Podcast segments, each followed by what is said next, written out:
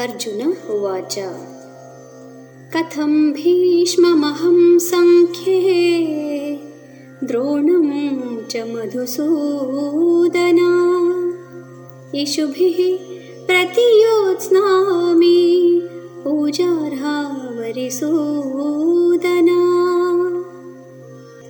कथं भीष्ममहं सङ्ख्ये? मैं भीष्म और द्रोण द्रोणाचार्य, भीष्माचार्य, उनके साथ कैसे वार कर सकता हूँ? दादाजी, जो मुझे गोद में लेकर पाला, पोसा है, उनके साथ मैं वार कैसे कर सकता हूँ, कृष्णा?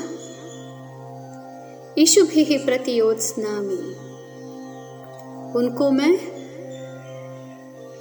युद्ध करते हुए इनको घायल करता हूँ मैं।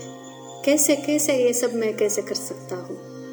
वार की तो घायल हो जाएँगे, शायद मर भी जाएँगे। और मेरी ही बाण से ऐसे कैसे हो सकता है? कृष्ण, पूजा रहा। वे सब है पूजा करने के लायक काबिल है। उनको ये पीठ पर बिठाकर पूजा करनी चाहिए। और उनके साथ में वार करने के लिए यहाँ आकर खड़ा हो गया हूँ। ये कैसा विडंबन है? और ये मधुसूदन करके कृष्णा को पुकार रहा है। ये मधुसूदन, ये क्या है? मधु मधु कौन था? मधु एक राक्षस था। राक्षस के साथ वार करना और उनको मार देना बहुत ही आसानी की बात है, क्योंकि वो पीड़ा करते हैं। जो अच्छे लोग हैं, उनको ही ढूंढ कर पीड़ा करते हैं। ये राक्षस लोग हैं जो।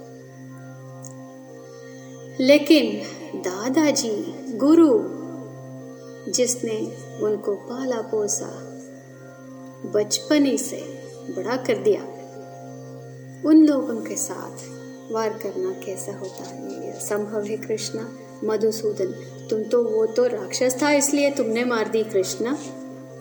तुमने कभी नहीं, अपनों से वार नहीं किया तुमने। इसलिए तुमको ये समझ में नहीं आएगा कि मैं क्या कह रहा हूँ। क्योंकि अर्जुन ने मना कर दी थी, नहीं, मैं युद्ध नहीं करूँगा कृष्णा। इसके बाद कृष्ण ने कहा था, ये कैसी माया है ये कैसी? आलोचना है। तू राजा है। ऐसे कैसे सोच सकता है? कृष्णा ने इसे कहा ना। इसलिए अर्जुन अब बोल रहा है, तुम तो राक्षस को मार दी थी ना? मेरे साथ ऐसा नहीं है। मेरा सिचुएशन डिफरेंट है। तुम नहीं समझोगे? ऐसे बता रहा है अर्जुन कृष्ण को।